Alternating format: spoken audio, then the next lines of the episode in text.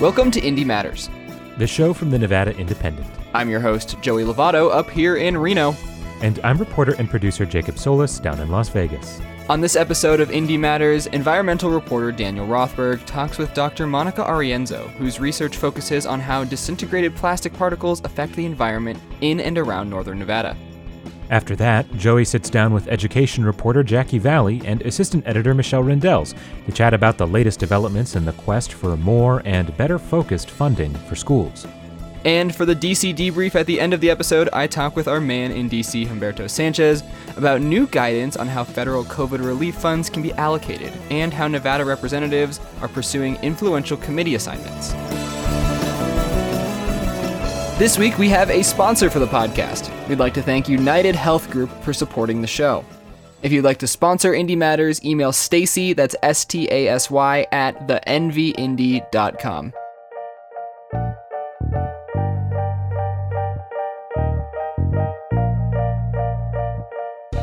Monica Arienzo is part of the microplastics research team at the Desert Research Institute located in northern Nevada. Microplastics are small pieces of plastic that vary in size and shape and come from things like synthetic fibers and plastic bags.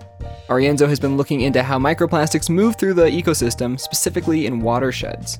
There have been traces of it found in our snowpacks and in our rivers and lakes. Arienzo and her team at DRI recently received a five year grant from the National Science Foundation to study microplastics. Our environmental reporter Daniel Rothberg talked with Arienzo about microplastics this week for his newsletter In the Environment, which comes out every Wednesday.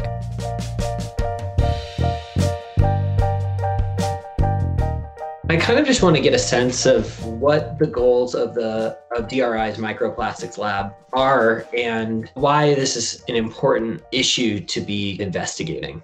So, my research at DRI focuses on trying to understand human impacts to the environment locally here in in our region in Northern California, Northern Nevada area. We've been really trying to understand the microplastics in snow and downstream water resources. So, Lake Tahoe is a really great example because most of the water that's in Lake Tahoe actually comes from snow melt. So, when the snow melts in the in the springtime, that water makes its way into Lake Tahoe and then that water makes eventually its way downstream to Reno and even further downstream to the to Pyramid Lake. And we really want to understand how microplastics are moving in that system. So starting from the snow, so as this snow accumulates in the wintertime, how much and what type of plastics are present in the snow. And then as the snow begins to melt, how are those plastics moving in that system? And then how are they making their way into streams and downstream water resources? Mm-hmm. We'll both look at spatially across the Sierras, how do microplastic concentrations vary in the snow and in water. And then we'll also look at this over time. So, do we see variations as we move from, say, Tahoe, where there's a lot of people that are recreating, as we move to other parts of the Sierra, where maybe there's more remote locations? Do we see a different amount or type of plastics? And then how does that change as we go from year to year? Yeah. What do we know about microplastics right now? And what are some of the open questions that you know you and other researchers are investigating? Well, to start, there's a lot we don't know about microplastics, and this is part of why it's so exciting as a scientist. Here in the Western United States, we've seen that microplastics are present in rainwater and in snow, in the freshwater streams, and in freshwater lakes out here. We have found microplastics in fairly remote locations. Really, we are getting this picture that these are fairly ubiquitous, so we're finding them all throughout the environment. But there's a lot of questions about where are they coming from? So, what are the sources of those plastics? And my group has been trying to look at one potential source being dryers. So, every time you dry your clothes, that hot air vents outside of your house. So that's one source we've been tackling. But other studies suggest sources like, for example, tire wear can be a source of rubbers. But there are also maybe these very dispersed sources, like, you know, just think about all the plastic you see in your, you know, daily life, right? The plastic on the side of the road that's ma- breaking down into smaller and smaller bits of plastic. Mm-hmm. So there's questions about where these plastics are coming from, how are they moving through the environment. Those are still very open questions. And a lot of work has also been focusing on impacts to freshwater ecosystems and trying to understand sort of the ecotoxicology of microplastics. It's also been a topic of discussion in the scientific literature of how exactly to define plastics because it is this very broadly defined group of, of, of chemicals. So we, there has been quite a discussion on just what is a plastic. There's also potential variation in the shape of plastics. For example, clothing will create fibers, so long and thin pieces of plastic, whereas your tire rubber may form something that's more spherical in shape versus say a plastic bag may break down to form more of a film like shape. And so mm-hmm. those shapes can really vary as well. And that's important when we start to think about how are these things moving in the environment. A sphere may move slightly differently than a long, thin fiber. I think it's really it's difficult for me even to kind of grasp exactly how plastic maybe being consumed in a city or from a clothing dryer could end up in some of these more remote areas that you sort of think of as pristine or untouched by humans. How, does that happen and what does that signify to you? I don't think we quite know how this happens yet because plastics are very different than other things that we've studied in the atmosphere. For example, plastic, because it has this wide variety of shapes and sizes, it doesn't behave like other particles we would see in the atmosphere, like dust. Right, dust. We, we tend to know kind of the shape and size of dust, whereas plastics are have this much broader size and shape possibility range. There are some studies that have been done trying to look at tire wear and tear and how that could be moving through the atmosphere in particular. And that's because it, it's a little bit easier to focus on sort of one type of plastic. That is uh, sort of one way to get start to get at this question. The other way to start to get at this question is to do more monitoring. So, what do we see in the environment? What what shapes, what sizes, what other types of plastic we're seeing in the environment, and then we can start to potentially do some experiments looking at how they could be getting there, if it's through the atmosphere or other processes.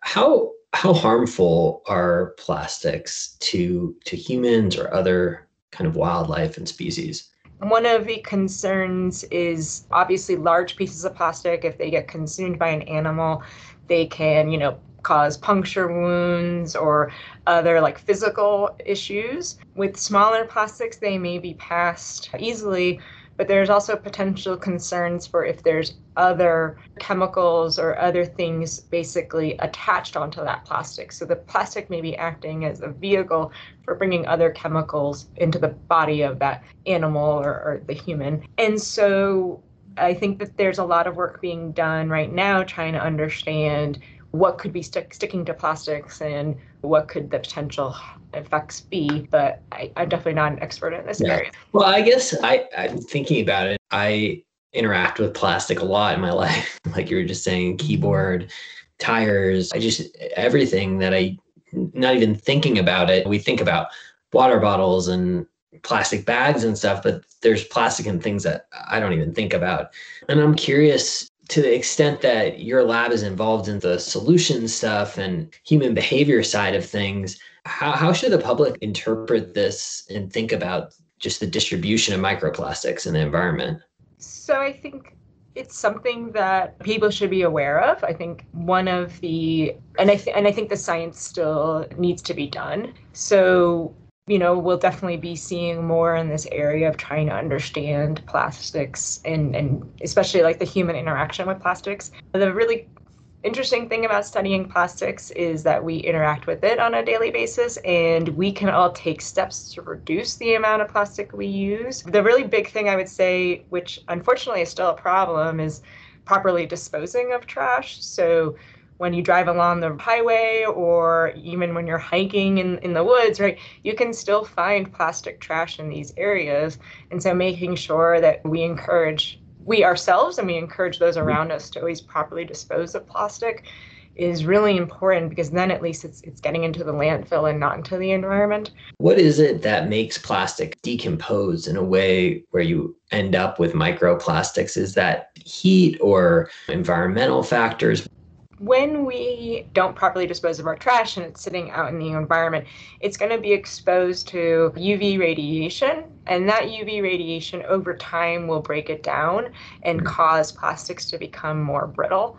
I know personally, I can share like all winter long, I had a little five gallon bucket sitting outside my house and we were storing, I think, some like soil in it. And I went to lift it up this spring and it just started falling apart. And, it, and that's because it was sitting there exposed to this UV radiation and that was making the plastic brittle. So when I went to pick it up, it just broke. So the UV radiation is really important. Things like exposure to heat, to freeze and thaw, all of those can also be really important for causing the sort of flaking and breakdown of the outermost part of the plastic. So there's both like this form of like chemical weathering and then this form of physical weathering where you have physical breakdown of those plastics as well. Is there anything else that you wanted to add? I think for me the the fun part about studying microplastics is is is the connection that we all have to plastics and sort of it's not this sort of you know ambiguous chemical right we all interact with plastics and we all have a role to play in helping to re- reduce our plastic use encourage recycling. And i think that I, I really enjoy that part of studying this. It, i know my students are all super motivated to study this because it is something that they interact with. That part as well makes it really a fun area of research and I think that there's a lot of opportunities for ways we can engage the public in our research. So, whether it be through citizen science or through cleanups or something like that. And that's something we've done in the past and we plan to continue to do in the future because it is such an important part of the research we do.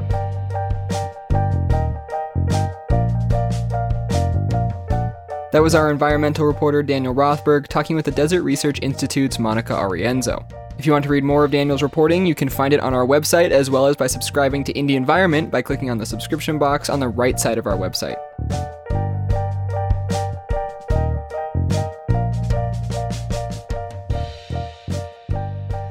Right, and so I am here with our education reporter Jackie Valley and assistant editor Michelle Rindels to talk about this funding formula bill that's been going through the legislature. Education funding formula is kind of this thing that it, it's it's how education is funded in Nevada. It's how they decide money per pupil, and I think it, it's kind of a confusing concept for people that aren't like involved in the process. So Jackie, can we just start by explaining what the funding formula does and doesn't do?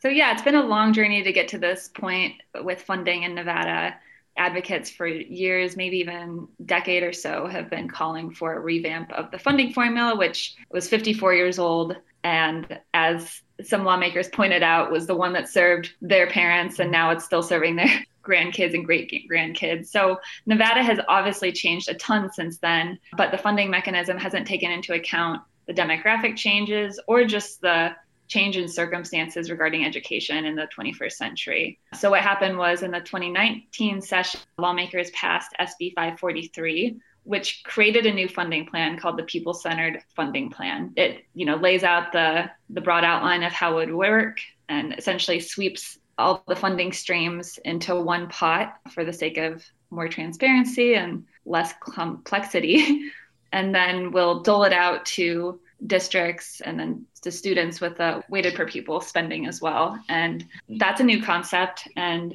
that involves sending more money to kids who need extra resources. So we're talking about students who are learning English as a second language, or students who are gifted or talented, or students who are defined as at risk, which could be that they're living in poverty or for whatever reason are performing in the bottom quartile of students. So, in theory, this is supposed to help level the playing field by giving districts and students the right amount of money to help serve them. But what didn't happen at the end of last session is any infusion of money for that plan. And Nevada has been chronically underfunded. I think there's pretty much unanimous agreement on that. So there's been critics who said, well, okay, great, we have this new funding plan, but without more money, it's just a reallocation of existing funds. And what good is it really going to do? So, this SB 439 is the new bill that just emerged a few days ago. And it's n- nothing super exciting. It's kind of a technical bill that would implement the new funding formula because of the fact that it is implementing the new funding formula without that additional revenue. You know, in 2015, the legislature approved a variety of programs that were sort of the precursor to this weighted concept. So you had Zoom schools, even that even predated 2015. Victory schools, you had an infusion of money towards anti-bullying programs, and then you had a read by three infusion of money. So there were a bunch of different isolated streams of money directly tied to specific outcomes. That was always framed back in the day as a way that we would test out this idea of weighted funding and see if it worked and then move towards weighted funding, like Jackie's saying. And the problem with the current system is that if you're in a Zoom school, you're getting extra resources. A Zoom school is a school that has a high proportion of English language learners. A victory school is one of the schools in the poorest zip codes in the state. So it's generally trying to help at risk, low income students. So the thing is, Republicans really ended up kind of liking this model, uh, especially as it comes to things like literacy. So you can kind of more easily track when students' reading scores go up. That was tied to, let's just say, $50 million spent on Read by Grade 3 and literacy supports. The thing that's the problem now is, as Jackie's saying, there's no new infusion of money. So you've got 250,000 at-risk kids in the in the state let's just say and you're spreading the same amount of money across all of them instead of across just say 25,000.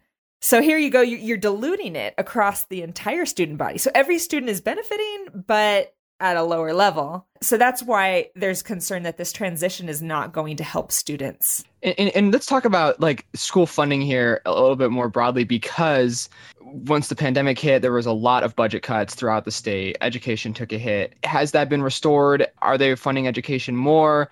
You said like, you know, there hasn't been an increase in funding. What are we looking at in terms of education funding in Nevada, which is notoriously one of the lowest funded states for education? So, some of the cuts that happened last summer have been restored, but not to 100%. And we have not seen the results of, for example, the Economic Forum projecting higher than expected revenues. That's an infusion of more than $900 million into the budget. So, we haven't really seen that money be distributed. We also haven't really seen the $2.7 billion the federal government is giving through the American Rescue Plan redistributed. Part of that is just that they need to kind of finalize the project they'd been working on, the budgets they'd been working with. And then they can go back and see where do we want to add this money because every department is probably asking for their cuts to be fully restored. And maybe that's uh, not entirely possible or maybe not the wisest plan. So I think in the coming days, we're going to see where that money goes. Is that money going to go largely to education and restore funding levels or boost funding levels? So I think I think we need to wait and see on where legislators fall on that, and I think it's probably going to happen after this week. The other thing with the federal funding, there's been a lot of talk about this huge windfall coming to school districts, and it, and it really is. It's a great thing, but it's also meant to mitigate some of the harms caused by the pandemic academically. And it's also a fiscal cliff. So it's not going to be a reoccurring amount of money that we can pull from for these weights. So it's not the infusion of funding that the state needs for longevity's sake. You know, there, there's there's also been a lot of talk about raising revenue for education. How how has that been going? So that's been interesting to watch unfold as well all the teacher unions, I think, pretty much agree that we need more funding. And you'll hear them say that in testimony. But there's a division in terms of who wants to move forward with the new funding formula and who doesn't. For instance, the Clark County Education Association, which is the bargaining unit in Clark County and represents a lot of the teachers there, they are in favor of moving forward with this. And they've been very open about that, pushing it. But they're also saying, well, ultimately, we need more money. Now, on the other side of the fence, you have the Nevada State Education Association and some of its local affiliates who have said the opposite, you know, that this shouldn't be moving forward because it lacks the critical funding. And until we make that step, there's no use in implementing it. So it, it's not entirely unanimous. The proposals that you had mentioned that were brought forward by the Clark County Education Association are not being addressed by the legislature, so they will presumably proceed to the ballot in 2022, and people will have a chance to vote on whether they want to increase the sales tax and the gaming tax. Now, there could be something that happens in the middle of that, and the CCEA could withdraw those petitions. But if they don't, I expect what you're going to see is a really full court press from the business community and the gaming community to try to kill those measures. And historically, major tax petitions that go on the ballot lose pretty heavily, especially because we're coming up onto a midterm year where people tend to vote against the incumbent powers, which are the Democrats. So I, I expect that that would face a pretty tough battle if it does get on the ballot. Uh, so right now we're kind of looking at some alternatives there's an ongoing discussion about somehow getting more money out of mining, but we haven't had a hearing on that in the legislature. So it's kind of unclear where that's going right now. And then some other forms, such as recommendations from the Commission on School Funding, which include raising property taxes, kind of adjusting how we do property tax, and also potentially expanding the sales tax to services like getting your nails done and getting a massage. Those are not likely to come up during this session. The legislators have pretty much closed the door on those for now, but as Jackie's saying, the federal money that's coming in through the COVID relief is a one time infusion, and they need to, at some point, figure out a longer term constant funding stream. Uh, so the bottom line is it's being punted once again, most likely.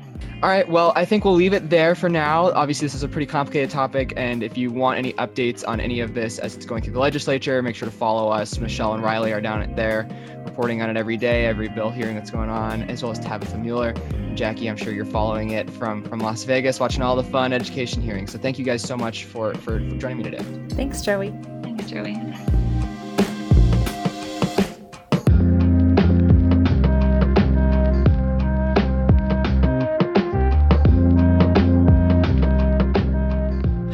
Right, and I am here with Humberto Sanchez, our man in DC, and we're doing the DC debrief this week, talking about all things Nevada, but happening in in the nation's capital. Humberto, we always start out with the weather. How is the weather in DC? It's delightful. It's like uh 67, 70ish. It's it's wonderful. Yeah, it's about the same here.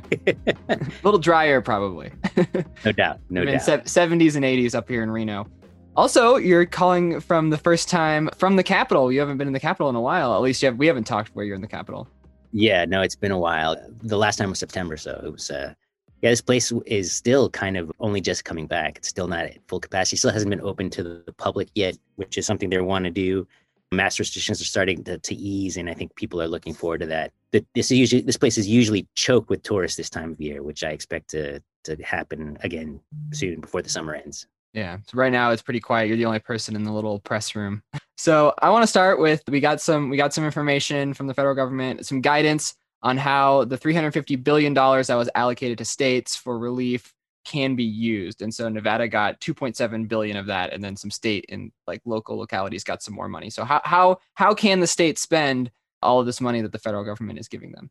They can use it to offset budget shortfalls, which is a big deal. The state right now it's putting together its budget and this guidance was actually timed to come out for states because the, every state, I believe, for the most part, their their budget uh, year begins July one. Nevada is no different, and so they're in the middle of this these budget negotiations. So this funding is really going to help the state's shortfall, the state's budget hole, which I believe was 1.2 billion. So this will be able to help them plug that in. They're getting 2.7 billion, so that's well They'll have enough left over to do other stuff, and which is important because according to the Treasury, you can use that fund for public health expenses. You can use it to offset the downturn to workers, to small businesses from the pandemic. You can also use it to for to pay essential workers premium pay. You can also use it for water, sewer, and broadband projects, which is broadband in particular is a big deal, especially in the rurals in Nevada. So this is i'm sure this is a welcome welcome funding. And i saw the governor put out a release saying he looked forward to using it and the entire delegation has, has also chimed in. Democrats saying that they know that the legislature and the governor will use it wisely and our, the lone republican representative mark amodei his take was basically that that i guess since last march there's been about six trillion in, in aid pumped into the states through various mechanisms. He thinks there's about 38 billion that's come to nevada so he's just hopeful that none of it is u- is misused. He's raised concerns about possible abuse, and he his quote was something to the effect that he hopes once all is said and done, you can look back and that they used it in a in a strong and sensible way. And on top of the 2.7 billion that the state got, some local like so Clark and Washoe County, uh, uh, you know, they all got some chunk of the pie as well. It, it's same guidelines for them. Yes, yes, and and one big caveat that the Congress said specifically that the state and local governments can't use it to offset tax cuts. That's a big deal. They want that money to be plugged into the economy directly. And if you use it to offset tax cuts, Congress, Democrats in Congress thought that that was not a good use of the funding. That you can also use it down to pay down any debt, and you can't use it down to bolster your reserve funds. They want that to be to be essentially given out to the population in one sense, in one way or the other. All right, and that's like I said, that's 350 billion dollars spread out over all the United States. Uh, right, and then Clark got like 400 million or something like that. 440 million for Clark County.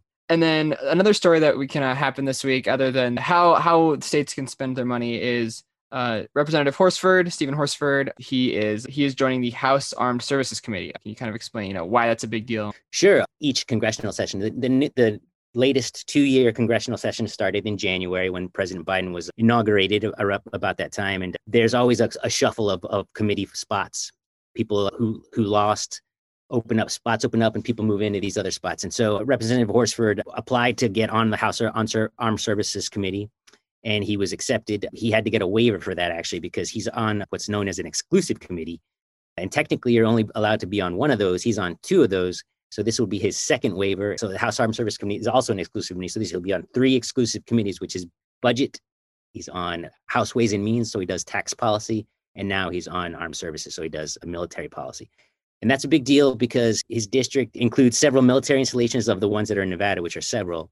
He has Nellis Air Force Base, he has Creech Air Force Base, he has the Nevada Test and Training Range, and he also has the Hawthorne Army Depot, all in his district. So he he has a lot of veterans to worry about, and he has a lot of military hardware to worry about. And this is a, a way to directly affect and make policy on those issues. And there are a ton of veterans, uh, retired and active service people in, in that district. So they're, they're a big constituency for him. So this is a, a really good place for him to be. All right. Well, Humberto, thank you so much for filling us in this week. And uh, we'll talk to you again soon. Thank you very much.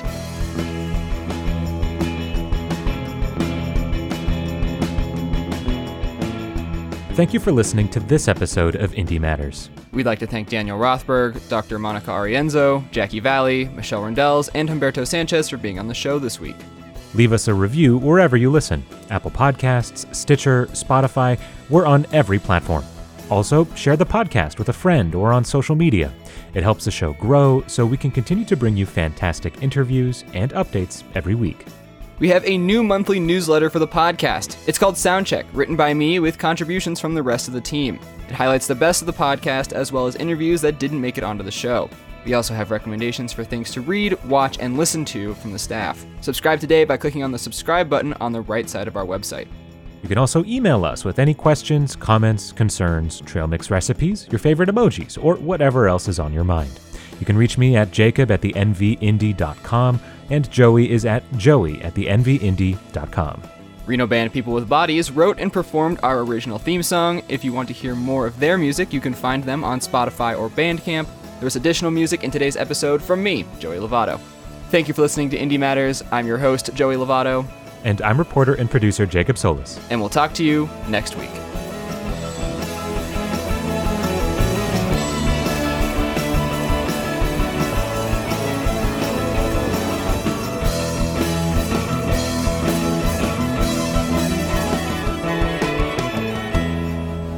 Today's show was brought to you by United Health Group.